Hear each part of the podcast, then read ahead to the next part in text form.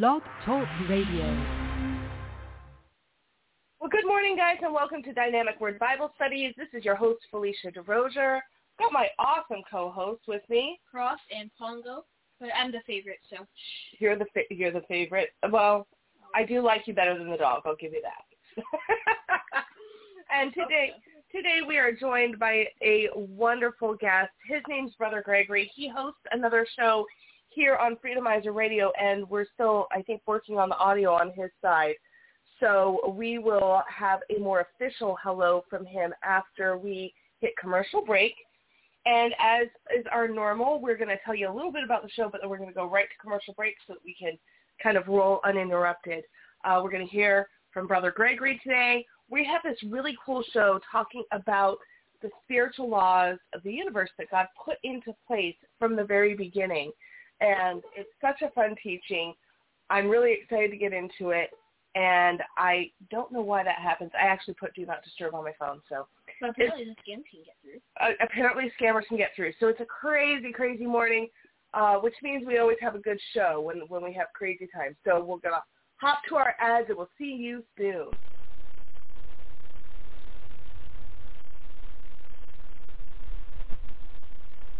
We talk a lot about the kingdom here and we talk a lot about what most churches are afraid to talk about or don't even know to talk about, which is what the first century church was really doing. But just talking about it is not enough. We encourage everybody to join us uh, in their local neighborhoods, in their local communities, to find out more about what they can do to seek the kingdom of God and His righteousness. Gather with others who are already starting this road or starting to turn around and do things differently. Join us on thelivingnetwork.org or at hisholychurch.org. Go to the network links or go to preparingyou.com. Join the network there. It's all the same and we'll try to hook you up with people in your local area. They will not be perfect. They don't walk on water. They are not necessarily saints, but they are talking about seeking the kingdom of God and his righteousness. And join us on Facebook, facebook.com, His Holy Church, all one word. Join us there. We'll give you updates so you can start doing some studying and thinking about these things and start looking into these things for yourselves. But it's just not enough to sit and listen or to talk about or to say. You must become a doer of the word.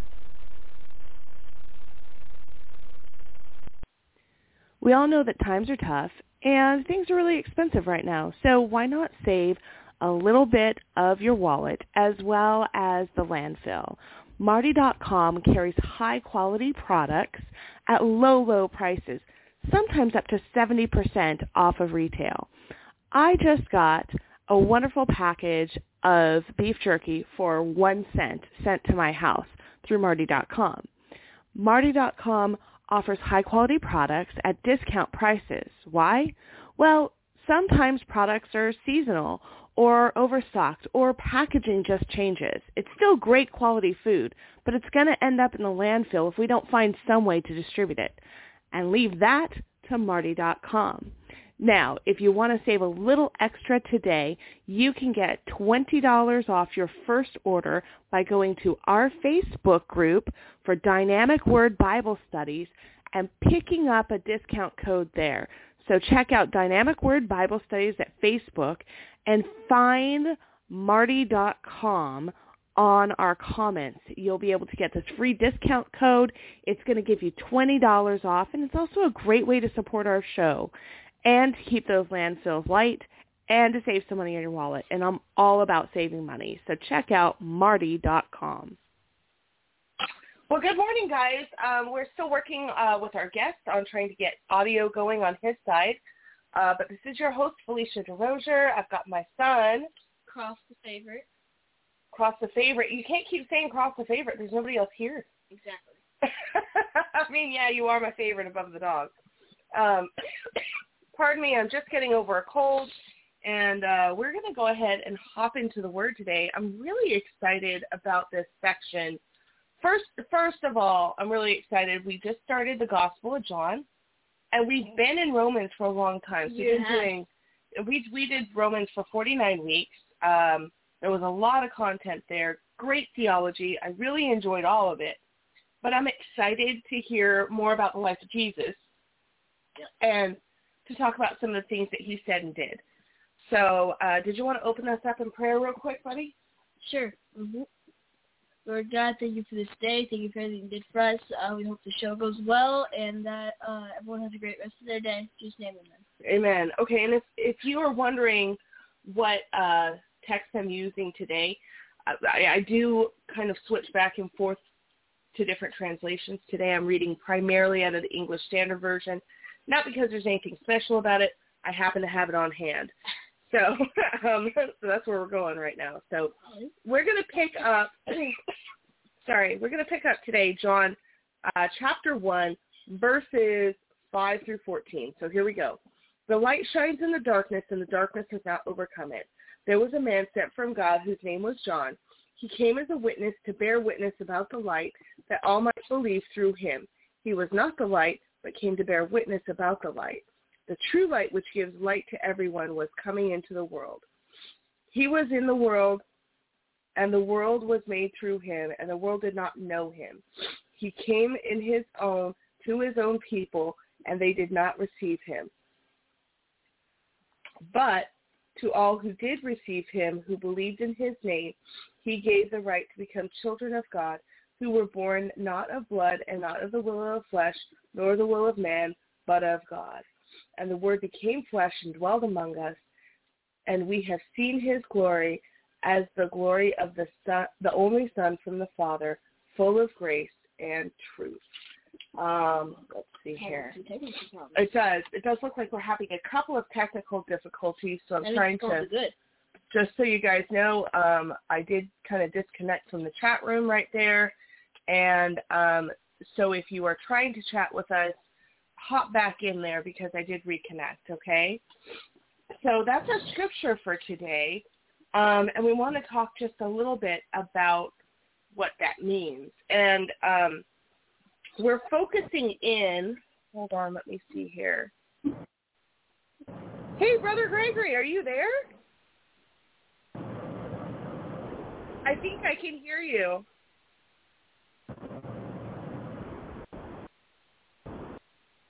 Okay, I think I hear something on that side, but we're going to go ahead and, and keep moving so that we have plenty of time for his testimony. Um, so we want to talk a little bit about how there's this order to things. Um, so we know we've already been through this for a couple weeks now. We know that that first section of John harkens back to the creation of the world, and he's drawing parallels from Genesis and the creation story, and we're going to talk a little bit about Genesis again today. um, but we want to talk about how we all kind of recognize that there are natural laws in order, and that that's just the way that our world works. We can see evidence of natural laws all around us. When God ordered the world, he set these things in motion. And that's a really wonderful aspect of creation. Can you just imagine like living in a world where we didn't know that the sun was going to rise every day or that we couldn't be sure that the stars were going to shine, shine at night? What about if we couldn't depend on gravity to act upon us all the time? Like, like it'll just put us down. Like, right. Sometimes it works. Sometimes it doesn't. There's no real law to this, right? And so God set up these natural laws for us to make this world comfortable and livable and not super stressful for us, right? Which is really, and really not flying through the air. Right, right, right. Like you can imagine if you dropped something and sometimes it fell or sometimes it floated, like how would we even live? Like that would be crazy, right? Um, and so it's really great that God put these parameters and these laws into practice. And outside of major miracles, he does do miracles sometimes and interrupts natural law. Right? But outside of those major miracles, he primarily works through those natural laws that he set into place. Um, so we can pretty much count on every day. Do you know what? I don't sit there and I don't like go to sleep at night and I don't say, I really hope the sun rises tomorrow. Like that's not, that doesn't even come up in my head, right? Because outside of those, no, um, it does in Alaska. It does in Alaska, yes any anywhere above the Arctic Circle, in observation. But um, the sun rises tomorrow. But they pretty much know when the sun's going to rise there too. You know. So um, he operates in our lives within this construct of the natural law that into motion from the very beginning. And I think that as you look through the Bible, you can likewise see that there is this order to the spiritual realm that was set into motion in the beginning of creation. We're familiar with some of it. In fact, some of it is outright spelled out in Genesis. But there are other aspects that may be surprising to us, or maybe we just didn't recognize it as spiritual law in the beginning, but it's revealed through the pages of the Bible. um, it's a real aspect of God's creation, and so we know that just like the physical world, God puts order in everything that he does, right? And so he's also put into law this order of the spiritual realm and how everything is supposed to work. Um, we often think we often think of God. Sorry. Um, we often think of God as operating outside of the laws that he set forth. And this can lead to a lot of negative assumptions about his character. We can think to ourselves that he's some sort of tyrant or that he uh, loves sending people to hell because we don't see him as bound to the natural law, but he has submitted himself to it. Okay?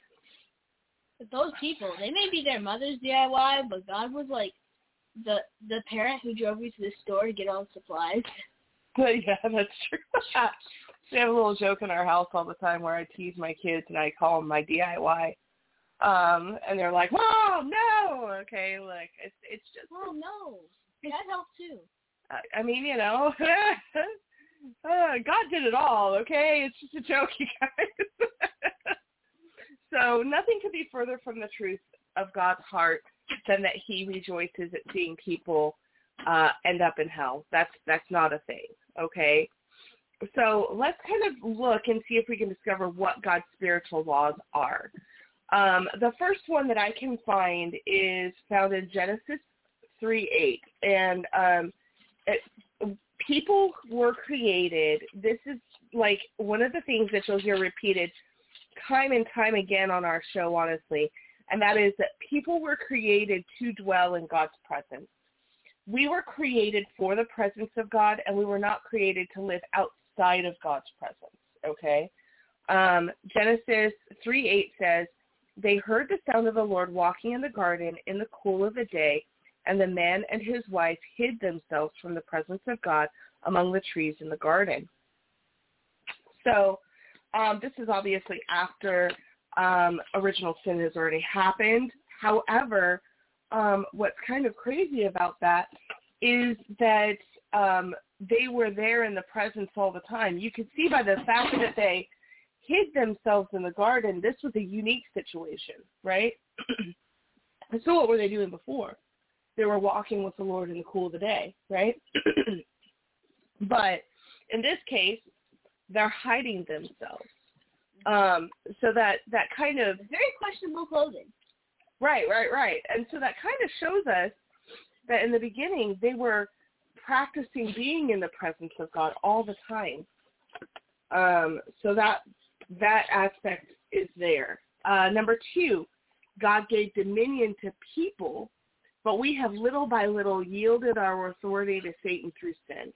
So I want to show you, again, I always want to show you in the Word where it says that so you don't think I'm just talking out my mouth, out, out the side of my mouth here, okay? So Genesis 1:28 says, "And God blessed them." He's talking about the man and the the man and the woman that He created.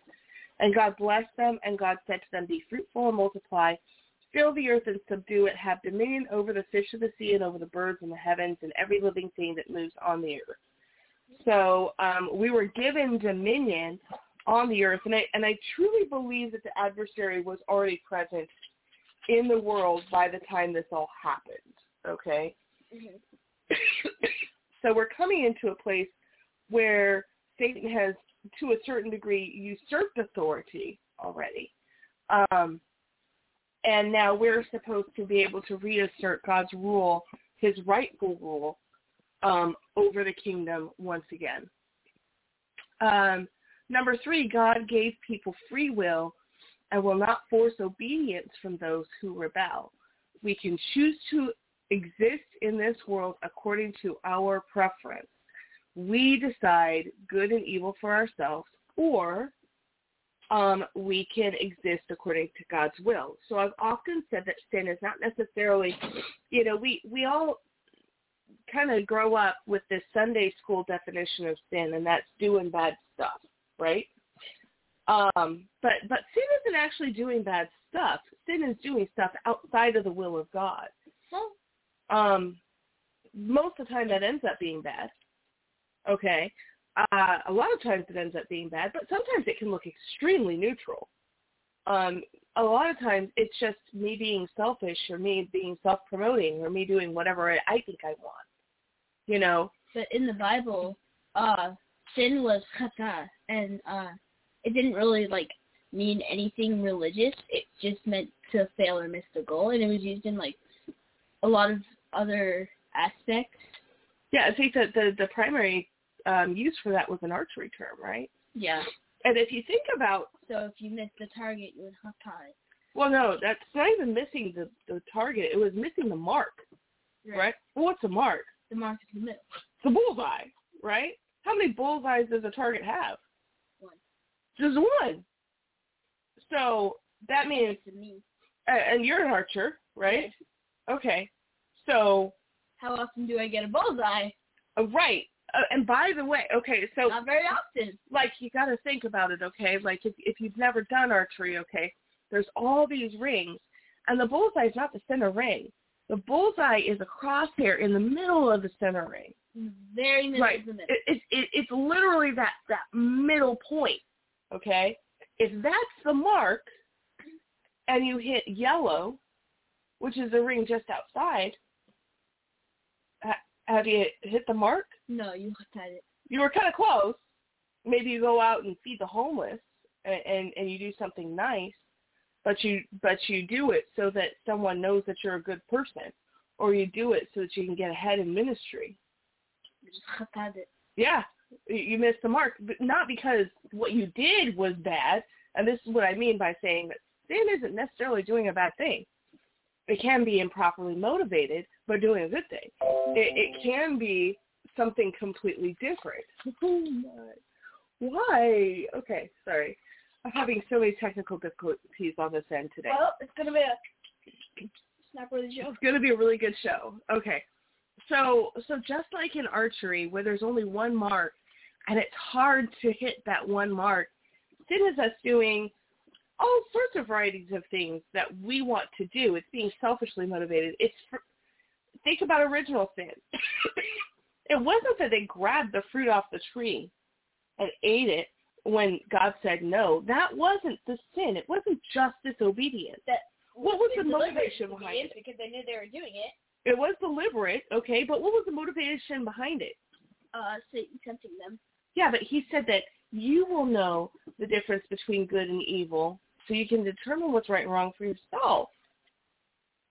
And we do that all the time now because we have this elementary type of a definition of what sin is.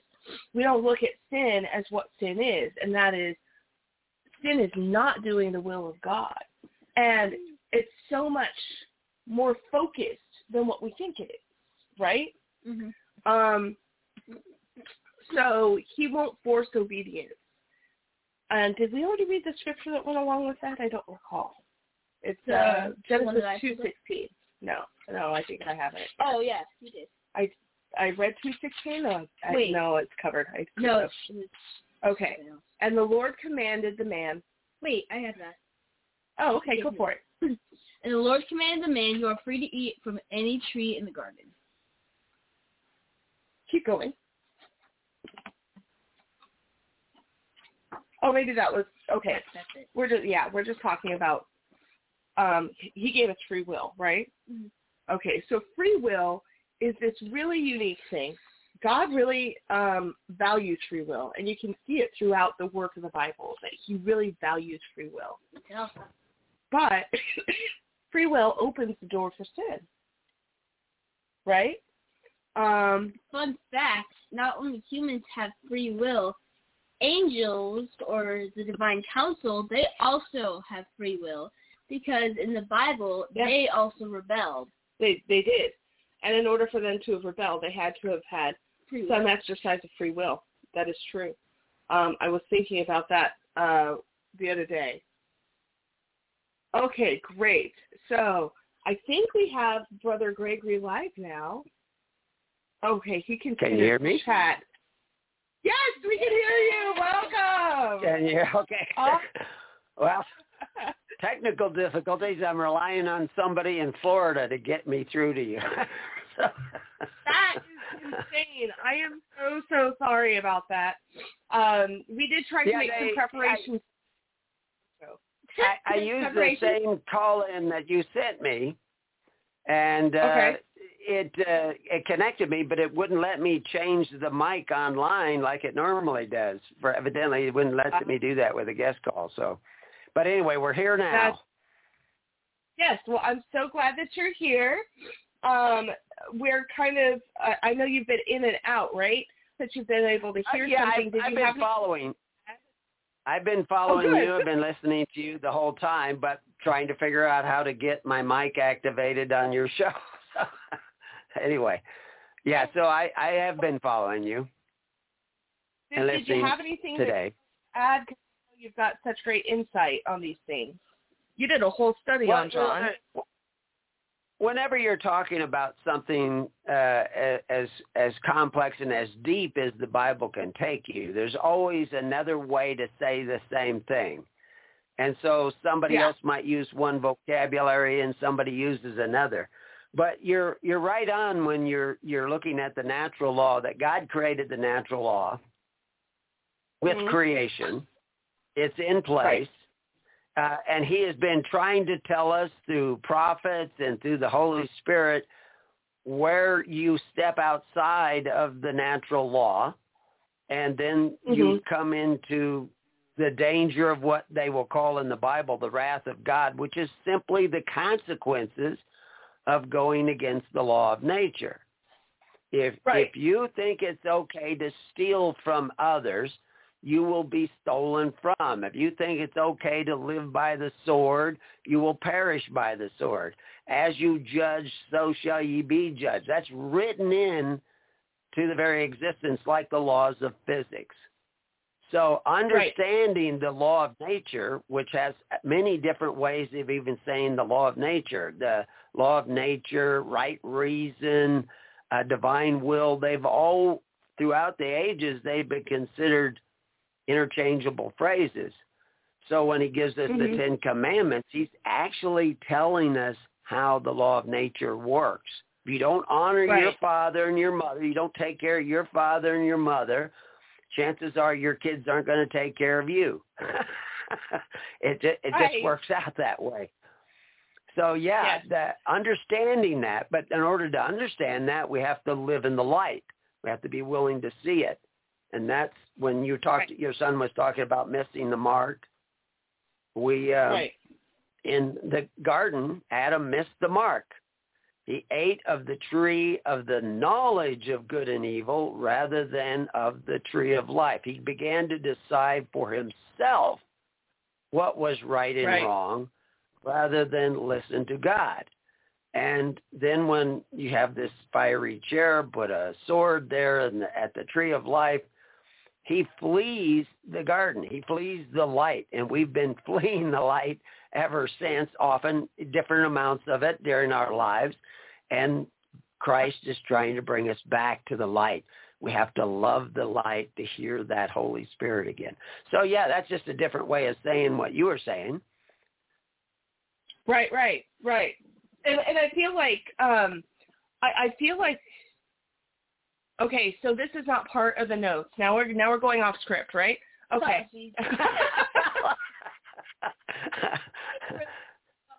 I, I like I like Cross's response. Where we're gonna go off script. Okay.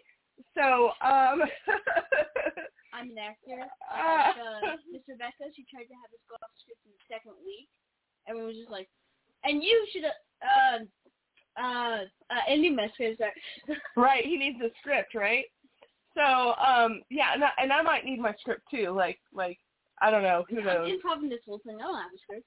Okay, but um, Well, I I really feel like you, you big sent me a note that, and you sent me a, a copy of your script. Uh, it's on too small a screen for me to read right now, but uh, you were going to Oh, deal with it was it one through five or five through ten or uh five what through were we fourteen. focusing?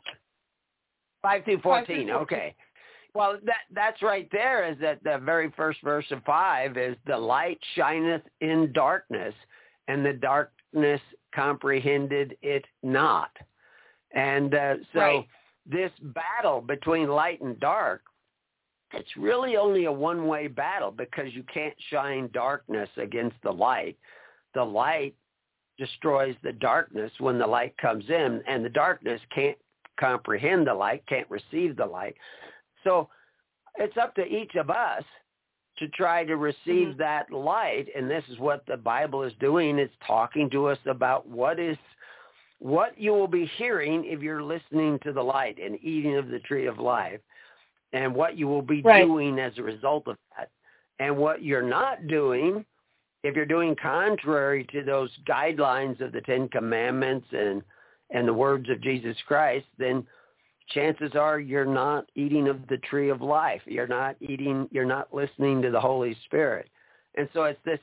The battle between light and darkness is in each of our hearts, and in our lives, Well, and that- and in our relationships with our family and the people around about us. Right. And that certainly seems accurate to what um, John describes as light when you look at Revelation and he talks about how um, how heaven is lit by the presence of God.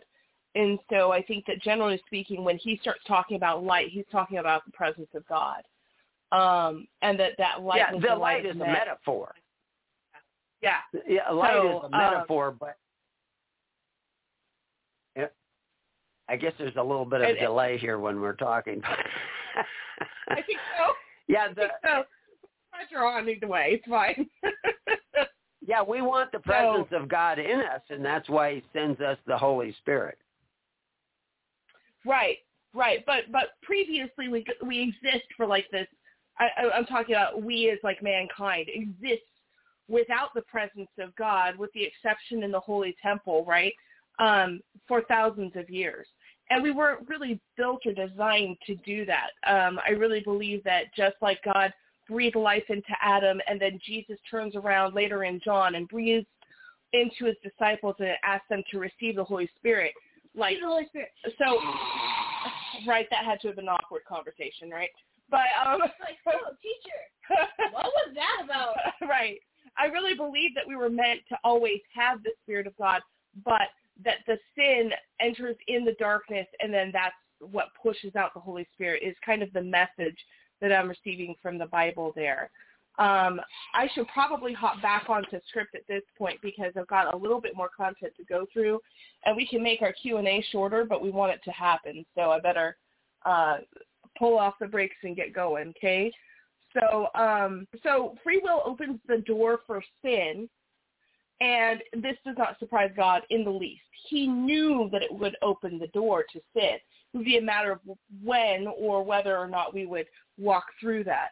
But free will is really important to him, and his holiness is essential to him. Because impurity corrupts holiness, that would disrupt spiritual law, number one. People were created to dwell in God's presence, but now we can't because we're corrupt and he's not. Okay? This is like the whole, this is like the entirety of the basis of what the Bible is about. And it's, it's all about that corrupting nature of sin and how God in his holiness seeks to fix it.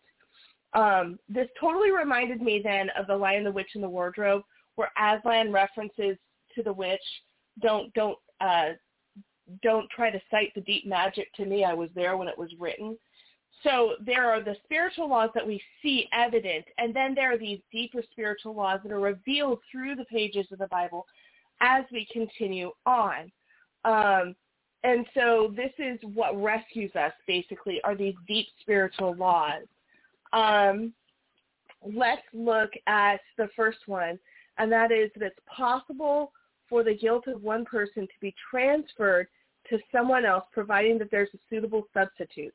The penalty of death can be transferred so that another can die in our place. This concept is introduced as Abraham went to sacrifice Isaac. I'm just going to reference this part of the Bible for you if you want to go back and look at it on your own. It's found in Genesis chapter 22, um, and then specifically look at uh, verses 12 through 14. But read the whole chapter because the whole chapter is this story.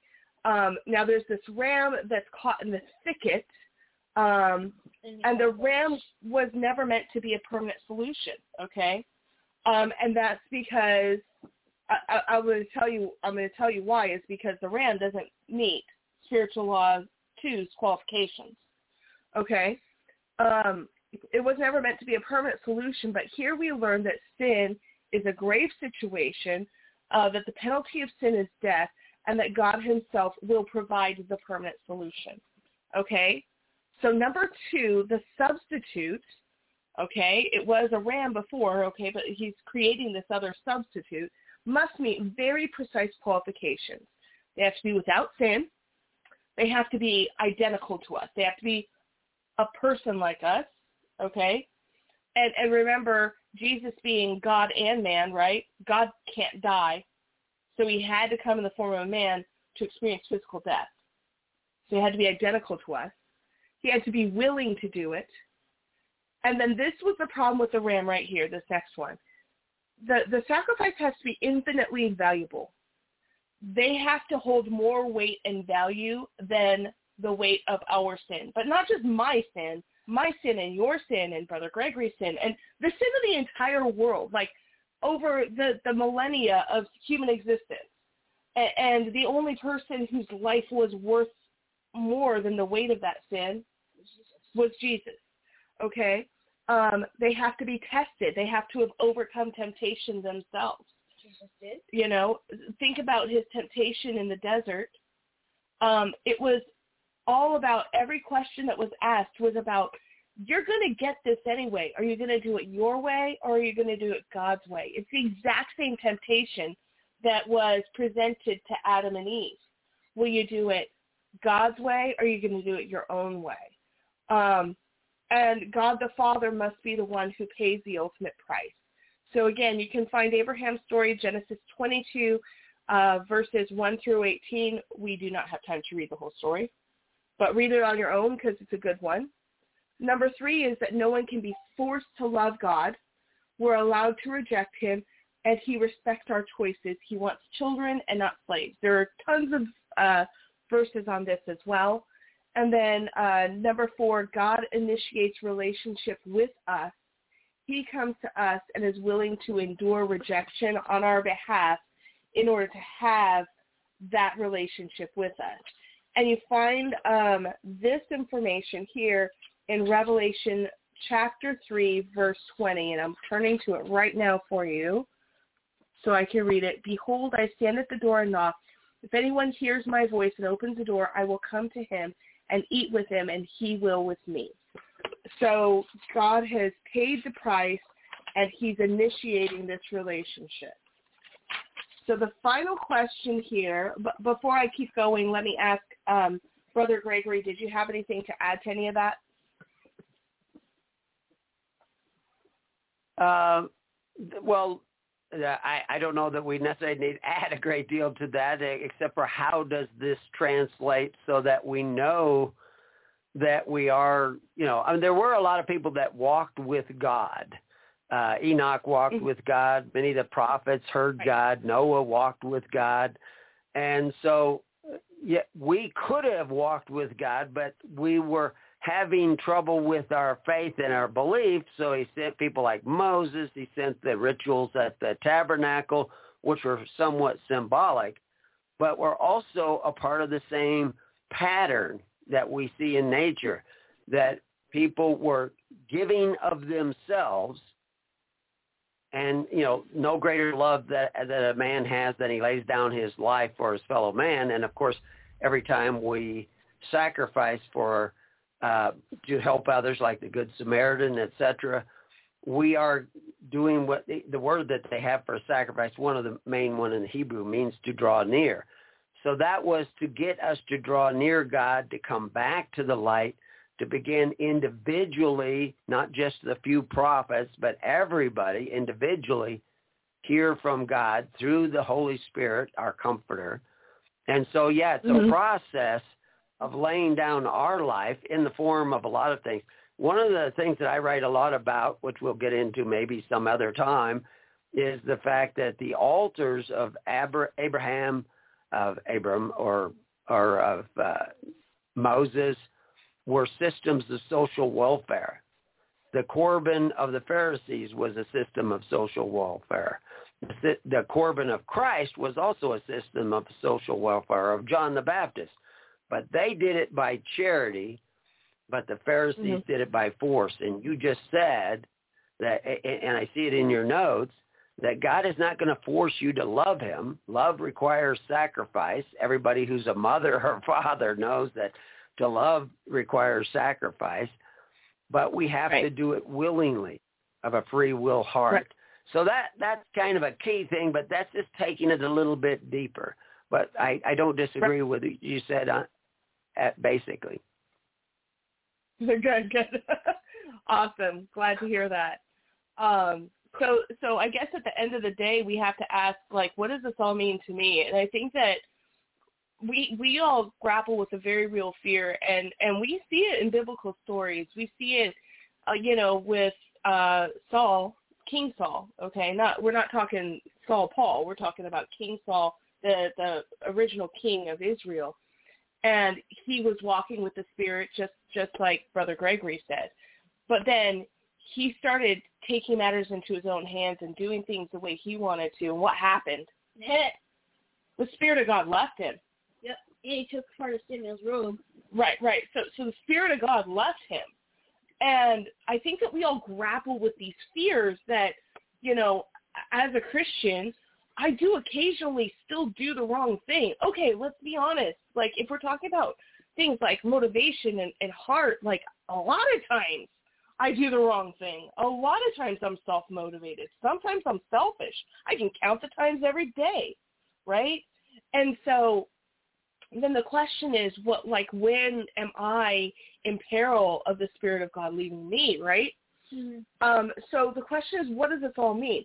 So just as sin entered into the world through a singular event, that that event with Adam and Eve, uh, setting into motion the corruption of all mankind that followed after them, they produced people after their own kind, okay, and that is rooted in sin and without the Spirit of God dwelling in them. One God-man Jesus sets into motion the vehicle by which all mankind may be redeemed and redeemed in the permanent. Okay? So that I know that God's going to continue to follow his laws.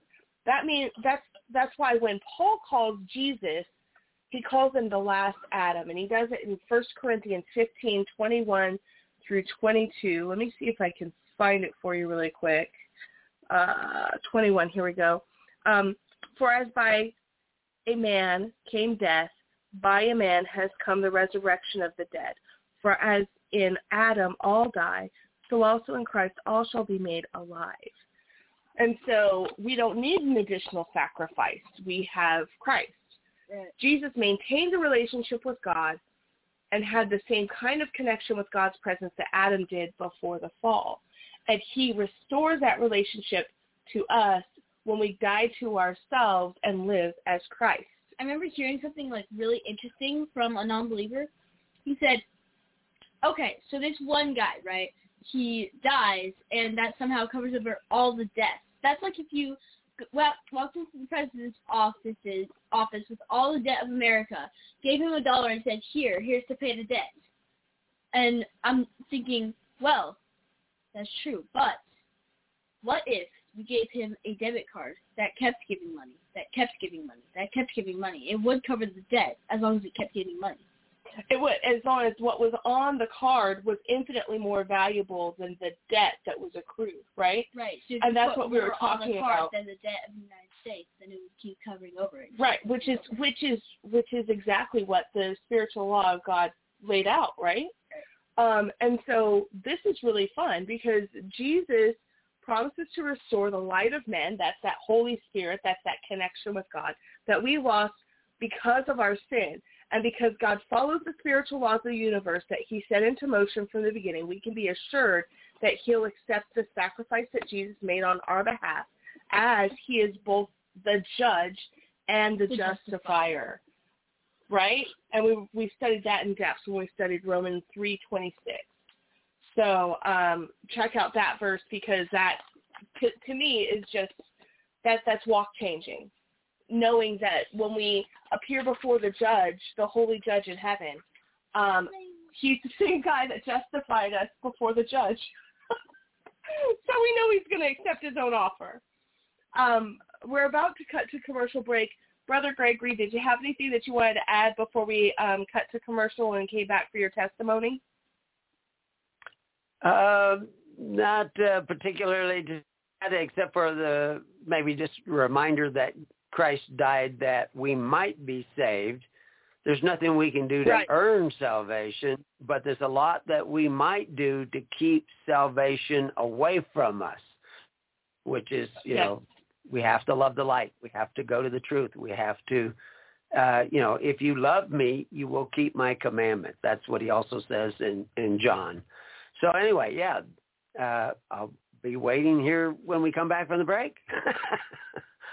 Right. And I and I by the way 100% agree with that. Like I think that sometimes we um throw around that word believe a little too loosely. Like if I believed that I'm worshiping the God of the universe and that Jesus is God who came in the flesh, I think that I would treat the things that they've said for me to do, the commands that they have said for me to do, with a level of gravity that we often do not. And so sometimes I kind of question what we mean by believe. It's it's not the same thing the Bible means by believe. Like like if you believe something, you act upon that belief, and um and and I, and I believe that's yeah, kind of that, where you're going. The the Greek word that we translate into faith, uh, piscopo, uh, well not piscopo, um, uh, all of a sudden it escapes me, but that particular word, it it meant forced you to action. I mean, it's like you didn't have to make a decision about it. You just, by the nature of you, you had to act. It's not like, you know, yeah. I think this is true, so I'm going to do it. No, you're compelled. You, do, you don't really, you know, it's like somebody jumping off the riverbank to save somebody in the water, and they ask, you know, why'd you do that? And he says, well, I had to. I, you know, I, I couldn't let them die they're compelled. But you have to choose the light to receive the compulsion from God. He's not going right. to make you do the right thing. So you are absolutely right also in that, that you love requires a choice. But then once you've really chosen to love that light, uh, you you can't you you don't want to resist. There is no resistance in you to it. You're you're going to do it. You're going to act. And so if you're not acting, right. you better you might question your faith. so, right, right. Like like let's say you're you're on an airplane and it's it's on fire and it's crashing, and you can't see the fire and you can't see the mountain that it's crashing into. But if you really believe that, that plane is going down, you're going to strap on your your parachute and you're going to jump out of the plane. Like having true belief in what's actually going on requires an action on your part um, and and not to take action on that belief would result in death. Yeah, we see that Matthew seven twenty one. Not everyone who saith unto me, Lord, Lord, shall enter into the kingdom of heaven, but he that doeth the will of my Father which is in heaven. Well, how do you know what that is unless you've received the light? Uh, faith is right. a gift. The faith of Christ, we can't conjure that up with positive thinking. It it is a gift that we receive when we're willing to go back and see the truth. Often what resists us from doing it, just like we see with Adam, is he didn't want to see the truth about what he had done. I mean, right away when God questioned him, what have you done, Adam? He starts blaming it on the woman and he blames it on God. He doesn't say, yeah, it's my fault. And it's kind of Right. been that way with a lot of us ever since. so about to say, does that sound like every conversation we have with God, right? Uh, I'm sure there's a reason I well, I hope what, all of our conversations with God isn't that, but yeah, that is one of the key things that we have to be willing to see our failing and stop blaming Right. it on everybody else. But if we see it all, it will be the, by the light of God. It's not because we're clever or we're smart or any of those things. Uh, it's because it's Yeah. a gift. Right, right. And with that, we're going to go ahead and cut to commercial so we have enough time for your testimony and a little bit of Q&A afterwards. Um, but thank you. That was a brilliant word. Um, and I will see you in about three minutes. Did you know that every time you swipe your debit card, those behind-the-scenes transaction fees make the big banks even richer? In 2016 alone, these fees added up to $60 billion. Yes, that's billion with a B. Well, what if there was a way to have the convenience of a debit card, but reroute those fees from the banksters to organizations actually doing good in the world? Organizations that protect the environment or feed hungry children? What if your swipes could literally change the world? Well, Groundswell SPC has found a way to do just that. We've designed a Visa debit card program that shares transaction fees with your favorite cause. Groundswell partners with nonprofit organizations that promote the card to their supporters. Their supporters then use the card to power the mission of the nonprofit. It's a win-win-win for everyone, except the big banks, of course. Groundswell is about to launch its first cards into market, and we're inviting you to be part of this movement as an investor in the company. Go to WeFunder.com backslash groundswell card to learn more. Set up a free WeFunder account and invest in Groundswell today and get your money on mission.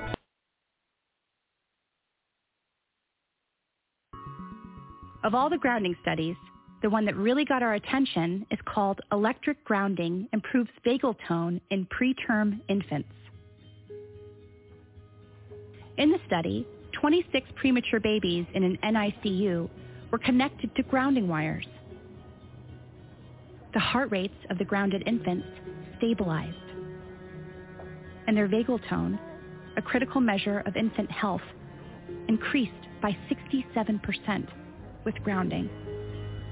The information is provided for general informational purposes only. The contents are not intended or implied to be a substitute for professional medical advice, diagnosis, or treatment. Ground Therapy Incorporated makes no representations about the efficiency, appropriateness, or suitability of any specific tests, procedures, treatments, services. I want to tell everyone about the 501c3 nonprofit Barefoot is Legal. Flip-flops are the most worn shoe. Even in America, almost everyone wears cheap flip-flops during the summer, sometimes even all year long. It's because they don't want to wear shoes. But there is 60 years of social stigma to overcome.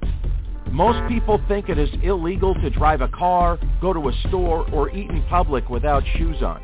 The fact is, there are zero laws, health department stuff, insurance regulations, etc. about going barefoot. Not only that, it is actually safer and more healthy to go barefoot than wear most shoes that we have been wearing for the last half century. Please check out the website barefootislegal.org and check out all of our social media. Going barefoot is safe, healthy, and legal. barefootislegal.org. All right, guys. Well, welcome back to Dynamic Word Bible Study. Welcome back. Yep. If you're just joining us, this is your host, Phelicia DeRosier. My amazing co-host, Cross the favorite. Cross the favorite what? The favorite child. The favorite child. Okay, he's he's claiming the favorite child today. I've got three. Oh yeah. and I'm hearing shouts from the living room of the two who are not on here. Um, well, we want to welcome you back, and I, I'm really excited today about our special guest. And his name's Brother Gregory. He is another um, host, content producer here on Freedomizer Radio. He has a show that he hosts called Keys of the Kingdom with Brother Gregory.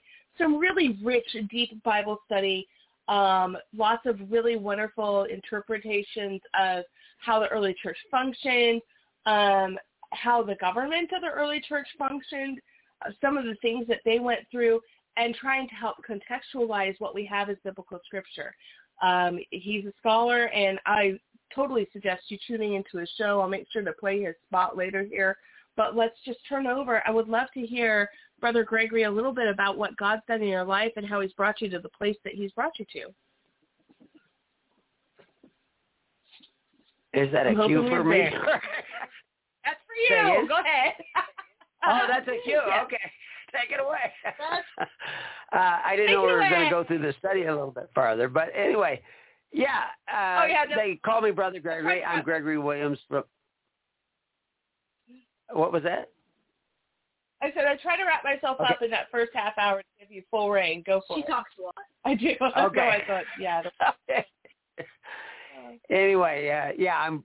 They call me Brother Gregory. Uh, I'm Gregory Williams. I live in the high deserts of Oregon. Uh, I came out here to herd sheep and to raise a family of six children, and now we're, uh, you know, if there's a 12-year-old in my house, it's a grandchild, probably not uh, not one of my kids. My kids are all grown, and and uh, but I started writing uh, about 30 years ago.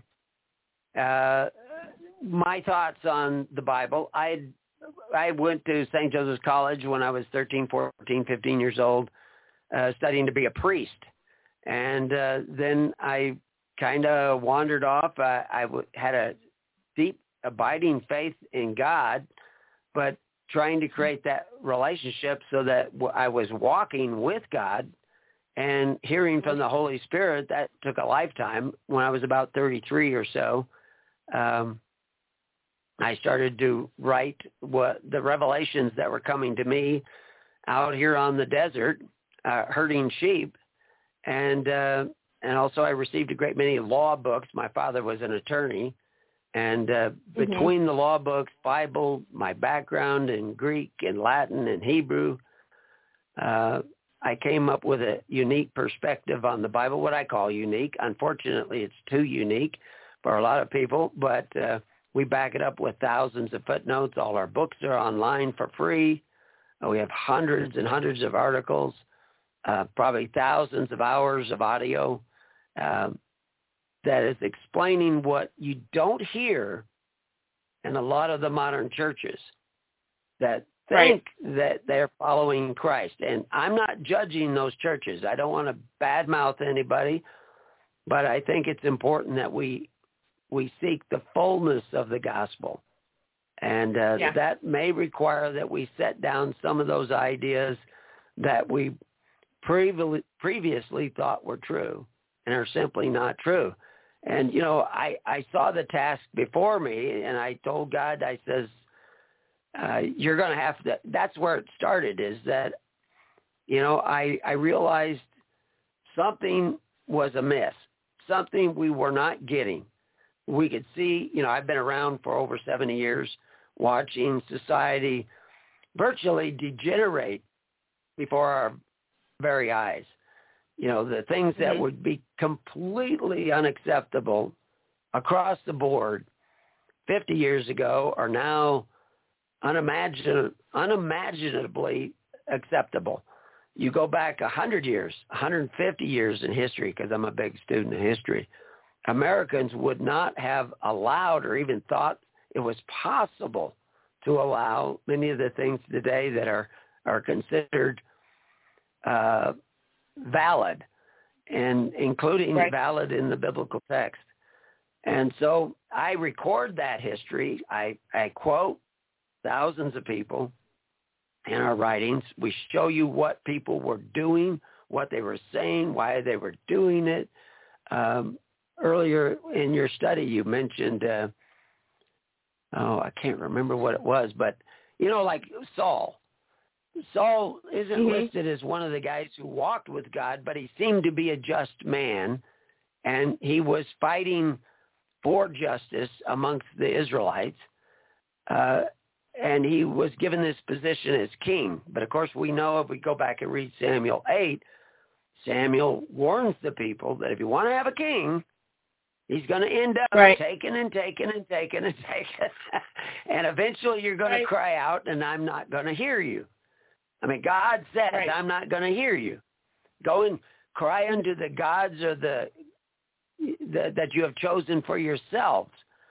And um, Right. So how do we get God to hear us?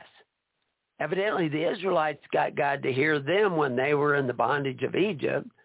But what did Saul do that caused him to lose his position with God and was told by Samuel that your kingdom would not stand?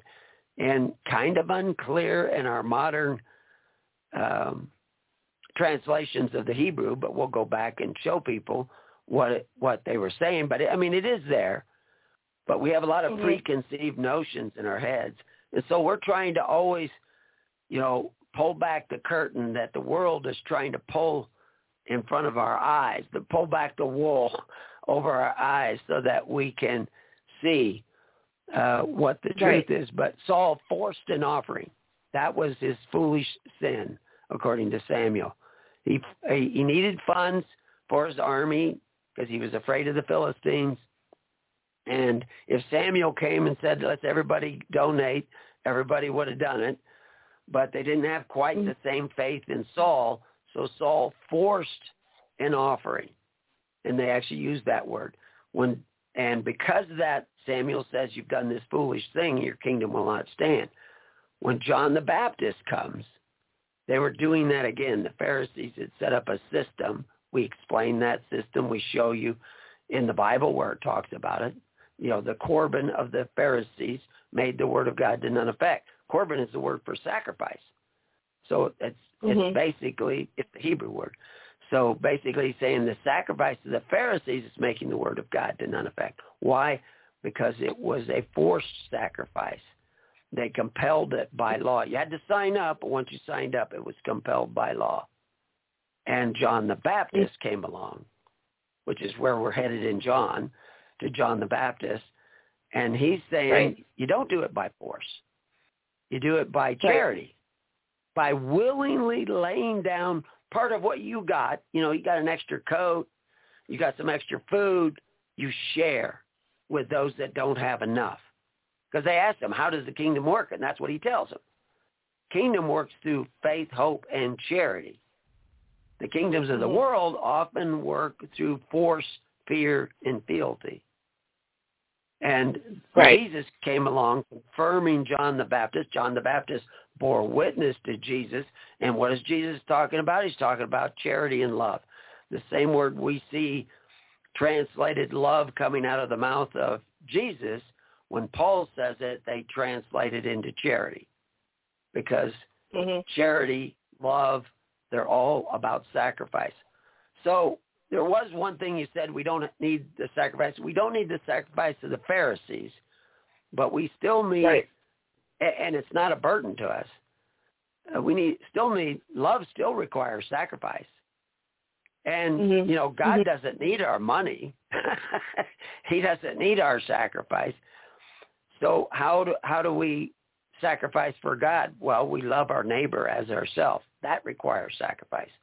The early church Mhm. took care of all social welfare for Christians. That's what you see Paul doing in Acts. He's going around taking up collections, taking food and supplies to places where they have a dearth. That's a that's like a depression, a shortage of food.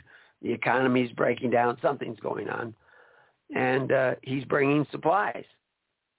Rome was delivering supplies, but Paul talks about that table as a table from which we cannot eat. And uh, all through the Bible, Proverbs talks about the dainties of rulers, uh, talks about all having one purse, but that runs towards death. And this is this is the theme throughout the Bible. Either you're going to live in the bondage of Egypt, where a portion of your labor belongs to the government.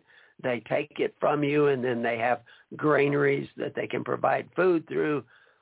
Or you go with Moses, who has no golden calf. We have a great article on golden calf, what the golden calf was.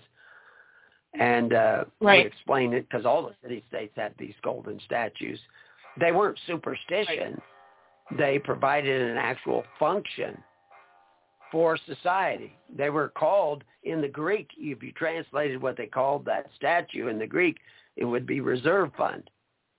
And the reason they had it a statue is because if you just put a lot of coins in in uh, tr- treasure chests, uh, you could you would have to count them every day to see if anybody was stealing it. But if you woke up one morning and somebody carved, you know, cut off one of the horns of the of the golden calf, you said somebody's robbed the bank. so uh, it was a way in which to store the wealth of the people, but Moses said it was to be in your pockets. Otherwise, you'd end up with a money system that was full of inflation, and there'd be graft and corruption, and uh, billions of dollars worth of the money you gave to your your social welfare system would disappear, and you wouldn't know where it goes. Jesus talks about that. Thieves and robbers. If you put it in a treasury, thieves and robbers will steal it. But if it's in your pocket, but you're linked together in the tens, hundreds, and thousands, which Jesus talks about in Mark, and he's he's going to talk about in John here in a few verses, uh, well, in a few chapters. And uh, this is the way the early church was. It was organized so that if there was a need in any part of the kingdom for Christians, Christians would take up a collection and provide for that. They didn't go to Rome. Right. Pharisees, we can show you in history, the Pharisees went to Rome. They they received shipments of grain from Rome. They wouldn't let them bring in any statues in the temple, but they would bring in the grain. Well, we also show the history of where did where did Caesar get that grain? Well, Julius Caesar got the money to buy grain by killing a million Gauls and selling their wives and children into bondage as slaves. And uh, then he had enough money to give to the people for their feasts and for their welfare system, which was run through the temple uh, of uh, uh, of uh, Jupiter. Uh, that's what they call it in Rome, the Temple of Jupiter. But that was those were government buildings that provided social welfare for the people. But they did it by mm-hmm. taking away from others, and, and Peter's going to tell us about that. When you get to Peter, he says through covetous practices desiring benefits at the expense of others, you will be made merchandise. He's, he, he's talking to people who are the believers, warning them about that covetous practice. And Jesus says in Matthew, Mark, and Luke, he says you're not to be like the governments of the Gentiles, the other nations, that exercise authority one over the other. And some call themselves benefactors uh, it's not to be that way with you. And of course, Peter tells us if it is that way with you, you will become merchandise and, and you won't own all your labor anymore. Somebody else will own it. Somebody else right, will have the right. right to take from you. And the the bad thing about that is that we will begin to forget what it means to care for one another, what it means to love one another. And that love for one another still takes sacrifice it's not going to earn us a place in heaven. But if we, but it does say several times in the Bible, uh, you know, the Son of Man is going to judge us according to our works. But there's nothing we can do to earn a place where God owes us salvation. And that's what Christ right. is. He made it so the debt could be gone, but we have to do what Christ said, and that's why he says many will say they come in my name. They think they come in my name. They think they're doing great things in my name, but I don't know them. They're workers of iniquity. Right. And so that those are that just gives people a little bit of insight into what uh, we're doing. We're creating that network of you know, where Christ commands, the only time he uses the word commands in relationship to commanding anybody, he commands the disciples, make the people sit down in tens, hundreds, and thousands. And of course, we show the early church was doing that. It wasn't as foreign to them because all synagogues were in 10 families at that time. Today they're not, but in that time they were. uh, so all the congregations of the people in Christianity were 10 families. And those 10 families were connected in this network. That's why he says, it, it, we see the word translated companies, in companies of 10 in Mark. But this is, the church hasn't been doing this. As a matter of fact, 90% of the social welfare in most modern churches is done through the government, through men who exercise authority, that men who take away from your neighbors. And they have every right to do that. But if they, but the problem is it degenerates the people. It weakens the people. It kills care in us that we think love is a feeling that we can have from the pew. No, we actually have to. Love is like faith. It demands an action. You know, you can't if you have a small baby, and evidently you've had three, if you hear it crying because it's hungry and it needs its diaper changed, uh, you can't just lay there and love the baby. You have to get up and do it. so right, you sacrifice right, right. some sleep and time. That that is the nature of the kingdom.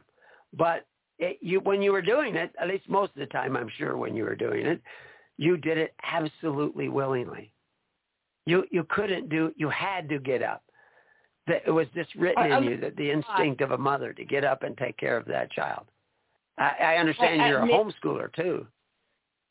Yeah. Mid midnight and later it might have been less willingly. Like been there, been there. yeah, yeah. yeah, right. We- we, we've got we got as many stories as you have. not bad. Not bad. You're like, really again? It's, it's, Um, we do. We homeschool here. That's why uh, my son's always available on Wednesday mornings to to be on the radio with us. Uh, my daughter just slipped in and told me she's almost done with her school today. She's in high school, and then I have an adult who Okay. uh, graduated from homeschooling. So we're busy around here. yeah, well, I got my grandkids. I was thinking I was going to have to call my grandson over to help me get the sound going, because he's my technical advisor. But he he's home taught. Uh, of course, his mother was home taught. Uh, we- we've got generations that are home taught, and they've all are successful, remarkably successful. Excellent. It's you know I love being able to pour the time into the kids, and um, you know I know 18 years sounds like a long time, but to me it's it's relatively short. And if I've oh, if I've only got you for 18 years, I want you all 18 years. You know, let me let me uh, get in there and help build you up and and uh, you know love on you while I've got you. You know, I guess um, Yeah, but, yeah, and I've I got that's I got reflective- 50 years into some of my kids. Okay. okay. You know, I, I think Yeah, that so, that kind yeah. of reflects see that whole sacrificial relationship you're talking about with the Lord. I, I can see where you're going with it because I think to myself, um, like uh, I, I, our, our natural sacrifice is to be a living sacrifice to Christ. Like everything that our life encompasses, our wholeness um, should be for Christ. And when we have to divide our attention because um, our resources are scarce and we're worried about money, uh, it it really complicates life for us. And um, it wasn't meant to be like that.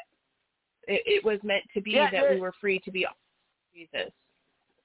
That yeah the the sacrifices of life is the fact is is uh you know i mean from the very beginning in the garden when we walked with god that was a job.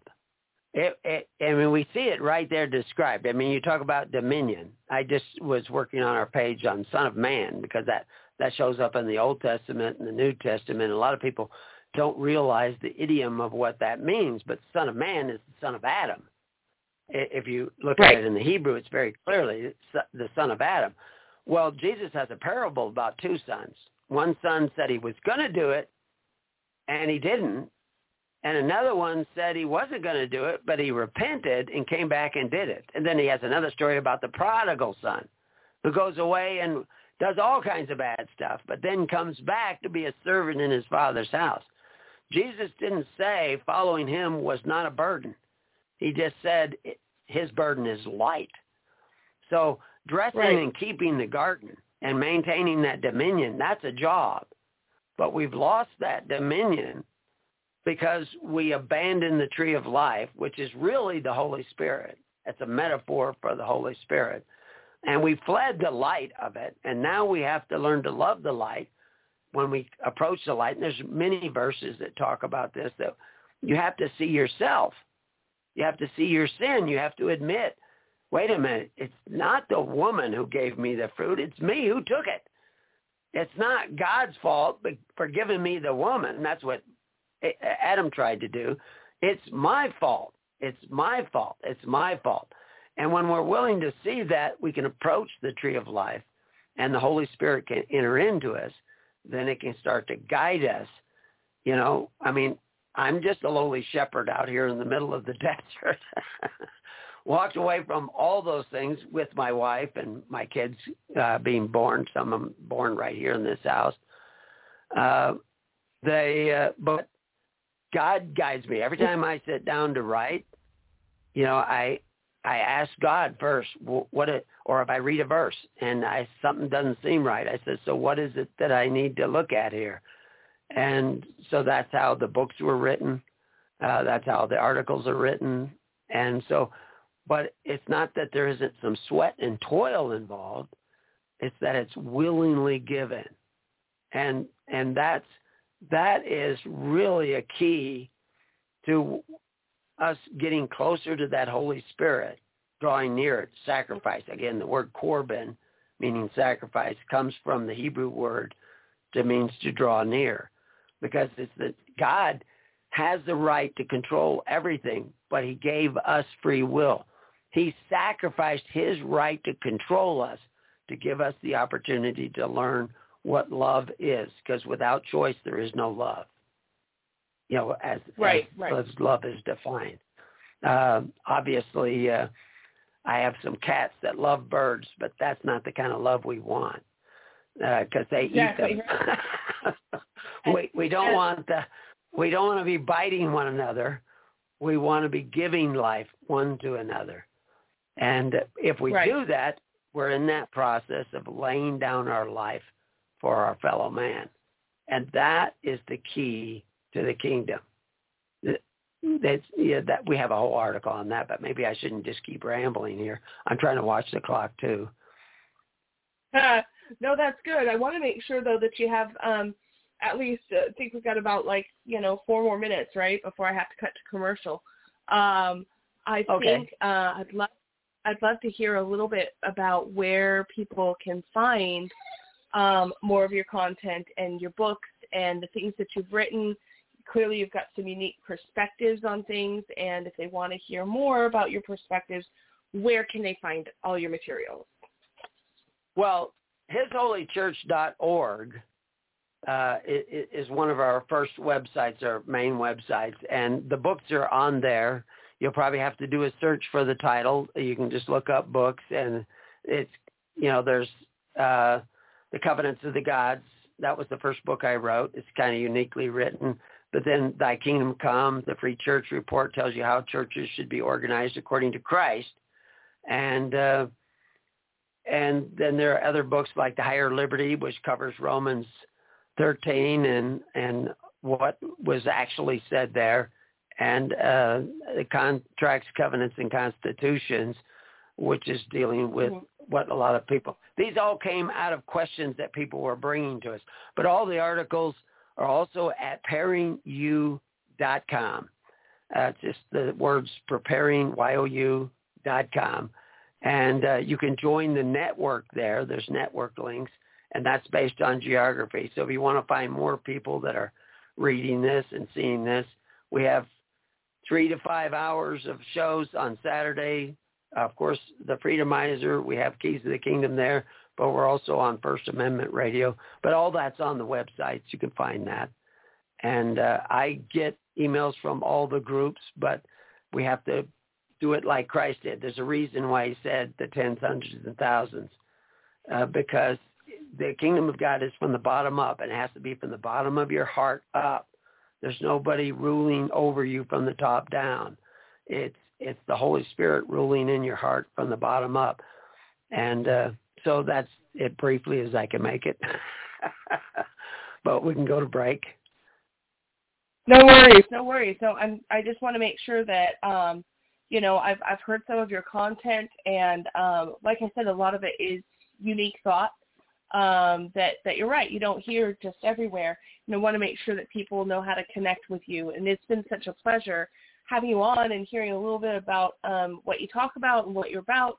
Uh, let's go ahead and cut to commercial, and then we've got a few little questions um, from our Bible study, and then if we have anybody, uh, callers or chat um, come, can come in and they can ask questions as well. So we'll see you in just a moment. I want to tell everyone about the 501c3 nonprofit Barefoot is Legal. Flip-flops are the most worn shoe. Even in America, almost everyone wears cheap flip-flops during the summer, sometimes even all year long. It's because they don't want to wear shoes, but there is 60 years of social stigma to overcome. Most people think it is illegal to drive a car, go to a store, or eat in public without shoes on. The fact is, there are zero laws, health department stuff, insurance regulations, etc. about going barefoot. Not only that, it is actually safer and more healthy to go barefoot than wear most shoes that we have been wearing for the last half century. Please check out the website barefootislegal.org and check out all of our social media. Going barefoot is safe, healthy, and legal. barefootislegal.org. We all know that times are tough and things are really expensive right now. So why not save a little bit of your wallet as well as the landfill? Martie.com carries high quality products at low, low prices sometimes up to 70% off of retail. I just got a wonderful package of beef jerky for one cent sent to my house through Martie.com. Martie.com offers high quality products at discount prices. Why? Well, sometimes products are seasonal or overstocked or packaging just changes. It's still great quality food, but it's going to end up in the landfill if we don't find some way to distribute it and leave that to Martie.com. Now, if you want to save a little extra today, you can get $20 off your first order by going to our Facebook group for Dynamic Word Bible Studies and picking up a discount code there. So check out Dynamic Word Bible Studies at Facebook and find Martie.com on our comments. You'll be able to get this free discount code. It's going to give you $20 off, and it's also a great way to support our show and to keep those landfills light and to save some money in your wallet. And I'm all about saving money. So check out martie.com. Earthing, also known as grounding, is the act of touching our body's skin directly to the earth, just like our ancestors did as they slept, sat, and walked on the ground nearly every day of their lives. This simple connection allows Earth's natural negative electrons to enter the human body, pacifying dangerous free radicals, which, if left unchecked, can cause severe damage to cells that can lead to many chronic diseases. Ground Therapy's patented process and suite of products were designed for you to experience all the benefits of grounding in your busy and modern lifestyle and you'll experience the benefits of grounding within the safety and comfort of your home or office throughout the entire day, just as if you were touching the earth itself. The information is provided for general informational purposes only. The contents are not intended or implied to be a substitute for professional medical advice, diagnosis, or treatment. Ground Therapy Incorporated makes no representations about the efficiency, appropriateness, or suitability of any specific tests, procedures, treatments, services, opinions, healthcare providers, or other information that may be contained in or available through the information provided. Just as ungrounded signals wreak havoc on radio communications, there's growing concern that because we are not grounded, we absorb tremendous amounts of electromagnetic radiation from our modern devices. EMF stands for electromagnetic field. We are all immersed in electromagnetic fields from Wi-Fi, from the wiring in our homes, and it disturbs our electrical balance. We get charged inside of our bodies. We get electrically charged. Some people have as much as 20 volts on their bodies, and that's not good for you. The information is provided for general informational purposes only. The contents are not intended or implied to be a substitute for professional medical advice, diagnosis, or treatment. Ground Therapy Incorporated makes no representations about the efficiency, appropriateness, or suitability of any specific tests, procedures, treatments, services, opinions, healthcare providers, or other information that may be contained in or available through the information provided. All right, guys. Well, welcome back. We're over in, in the green room chatting, and I'm having such a good time chatting. I'm like, I don't know, like I guess we better go and finish the show, right? I had a full conversation with Reagan. Like, oh, oh wow. Okay, so you're having side conversations. I'm enjoying the insight of Brother Gregory today. Uh, as usual, I was too. Yeah, as as usual, we're um, getting ready to do our Q and A that's related to that Bible study. But if you have questions for Brother Gregory, uh, you can ask those too. The chat room is open. And Cross, why don't you give them our call-in number for people who might want to call in? Uh, our call-in number is 319-527-6208.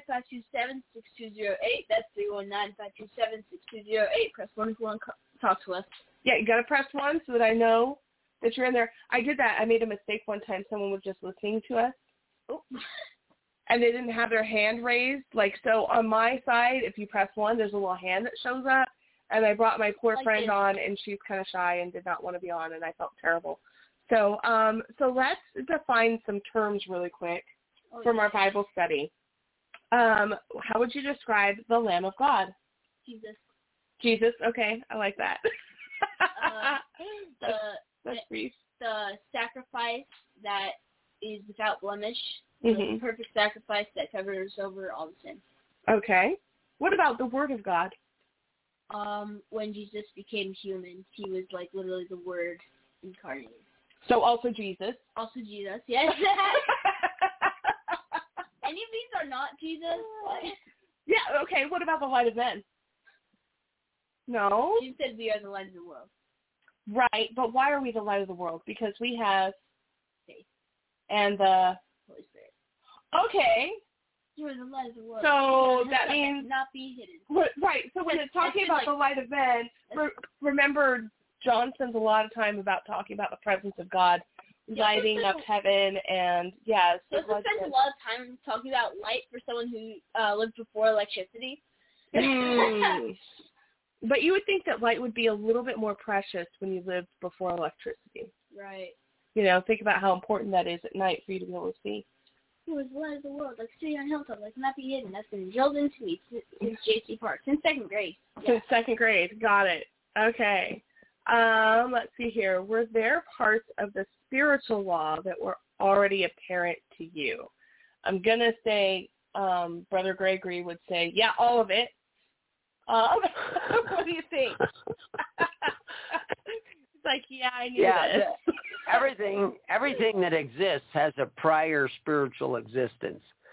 The literally the physical world that we're looking at is the metaphor of the spirit. It is a physical representation of a pre-existing. When God spoke light into existence and and moved upon the waters, uh, he was putting things in motion. That's what you do with your larynx. It vibrates. It puts air in motion, and you hear it. And uh, so, yeah, everything that exists has a prior spiritual existence. And and the problem is, is that when we walked away from the tree of life, which was virtually the Holy Spirit, we fell to the world, the flesh, and the devil, and became uh, someone who could be manipulated by the world, the flesh, the devil, the benefactors of the world, the fathers of the earth, etc. And Christ is trying to tell us, and unfortunately many ministers aren't, so that's where I come in to show you why he said, call no man upon the earth father. Everybody who heard him say that at the time knew exactly what he meant, but almost nobody today knows what he meant. But there's a spiritual reason that we're talking about that. But we begin to think that the physical world is everything. And yet, Mhm. you know, like following rituals. No, it's not the ritual. It's it's the spirit behind the ritual. The the letter killeth. The spirit giveth life. Right. So let me ask Cross this next question. Ha! Because I think uh, he'll have uh, an answer because we're we're digging this stuff out of the Bible. I want to know, Cross, was there were there any concepts in the spiritual law which were new to you today? Um, not really. You know, that was not the answer I was hoping for. they were all just like kind of interesting because we were looking at them in a uh in a different perspective. Okay. And um, yeah, I'm usually like looking at them here, looking at them here, but uh, don't really have anything else to say. Uh, I I mostly knew all of them, but when I get like a little context and a little more detail here and there, they're really interesting. Okay, so to be clear, we spend a lot of time talking about the Bible, don't we? Apparently. Apparently. Okay. and then um, if a child asks you, why did Jesus have to die? Um, what would you tell them? If a child asked you, why did Jesus have to die? What would I mean, you I tell am a child, so I don't know if I'm. I mean, a younger child, like you know, you know why Jesus had to die, right? So, what would you tell them? Somebody asked me this when I was serving in the little kids. Uh huh. I was like, okay, I want you to turn around, all right? I want you to go over to the teacher and I want you to ask their question. I was like, I don't have the brain power for this right now. Uh, probably don't. You don't. Uh, because you do it. Let's see. probably because uh we've all done bad stuff and uh we can't cover over the sin and uh when Jesus died it covered over everyone's sin. How did that happen? You know what? because Jesus is God and God is Jesus. They're an egg. Is there, is there an egg? Yes, it's a that came out of nowhere. What does there an egg mean? so I Miss Ali'i uh compared the Trinity to an egg. Miss Ali'i Right. is my teacher. You guys didn't know that. Okay. Um, because it's three different parts of an egg, but it's still one egg. It's the shell, the Ah. yolk, and the whatever's in the middle. so, you- so you're trying to describe the Trinity. Right. Okay. Okay. But there's still one egg, one being. Okay. Okay. Um, egg. yeah. So I mean that's that's pretty much all the questions, but we have more time. Uh, uh, Brother Gregory, did you want to add anything to that last question? How would we describe to a child why Jesus had to die? Well, well, I, I'm still trying to put the egg together, but no, I'm just kidding. Uh, yeah, the uh, to a child, uh, you know, that's the thing is that we're all children, but you know, what Right. child? Like two, three, five, six, eight, ten, uh, fifty, and so each one has to be a little bit different, but. Uh, I'll, I'll take it, you know, because that's kind of my role to take it a little bit deeper than the average child. But the people that were in bondage of Egypt, they God delivered them through the power of through His power, working through Moses, and uh, that we just did a whole study on Exodus. A person can go and see that at Preparing You too, with all the audios and the side notes and everything. And uh, but uh, the same thing was going on in in uh, Judea at the time of Jesus Christ. They had no king mm-hmm. in Jerusalem. Yeah, Herod was not the king. Herod Antipas was not the king in Jerusalem. There hadn't been a king on the throne since Herod died. The Romans were there. They were brought in a couple hundred years before to determine who was the king. All the Pharisees had contracted with the government to do that, with the government of Rome to do that. And mm-hmm. according to Pontius Pilate, Jesus Christ was that king. He didn't just put a piece of broken wood up there. It was a piece of ebony wood carved with letters in three languages. That's an official document of Rome. Jesus Christ is king. Jesus Christ is king. This was what all the Christians used in their defense when they were brought before Roman courts. Is there is another king, one Jesus. We see that in the biblical text when they're in Ephesus. And mm-hmm. Rome said it and sealed that claim in blood. Now, we don't worship that little sign and plaque and all that stuff, but the reality is the world has to agree that Jesus Christ is king of the kingdom of God, which is at hand. It's not postponed. It's here all the time. We just have to choose to go into it. And the way you do that is to choose to follow the way. Christianity was called the way for hundreds of years. They didn't call it Christianity until Antioch, which the Bible even tells us.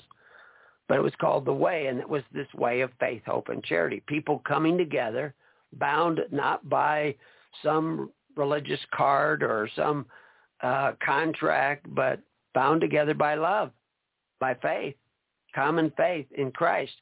And the world cannot argue against that because that statement is sealed in the blood of Christ.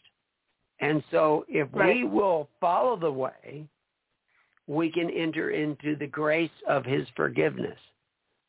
If we pretend to follow the way but actually do works of iniquity, we're not going to reap the advantage that Christ provided for us by shedding his blood and sealing that covenant, the new covenant, where he can now write upon our hearts and our minds.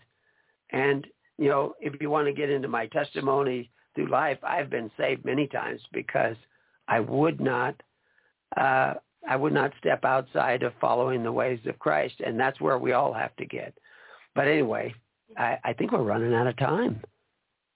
I was about to say, I actually think that's a great place to end it. Um, thank you so much for all your insight. I was so thankful to have you on the show. Um, what what a what a great opportunity it's been talking to you, and uh, I hope everybody will tune in for your show. When will they be able to hear you live uh, with Keys of the Kingdom? Well, uh, I'm on the afternoon show on Saturday at three o'clock. Uh, I can schedule as much as three hours um, and we take call-ins on that. I'm also uh, other shows. If you want to hear our past shows, you can probably on any podcast server you look up "Keys to the Kingdom" with Brother Gregory, and you'll there's mm. like I say thousands of hours there. But if you want to call in, it's the afternoon show on Freedomizer. Great. Well, At thank you so much. Saturday. We all look forward to hearing from you uh, in the future, and God bless. Uh, everybody have God a bless. wonderful day. Take care. Bye. Bye. Hello, it is Ryan, and we could all use an extra bright spot in our day, couldn't we? Just to make up for things like sitting in traffic, doing the dishes, counting your steps, you know, all the mundane stuff. That is why I'm such a big fan of Chumba Casino. Chumba Casino has all your favorite social casino style games that you can play for free anytime, anywhere with daily bonuses. That should brighten your day a little. Actually, a lot. So sign up now at ChumbaCasino.com. That's ChumbaCasino.com. No purchase necessary. VGW. Void were prohibited by law. See terms and conditions. 18 plus.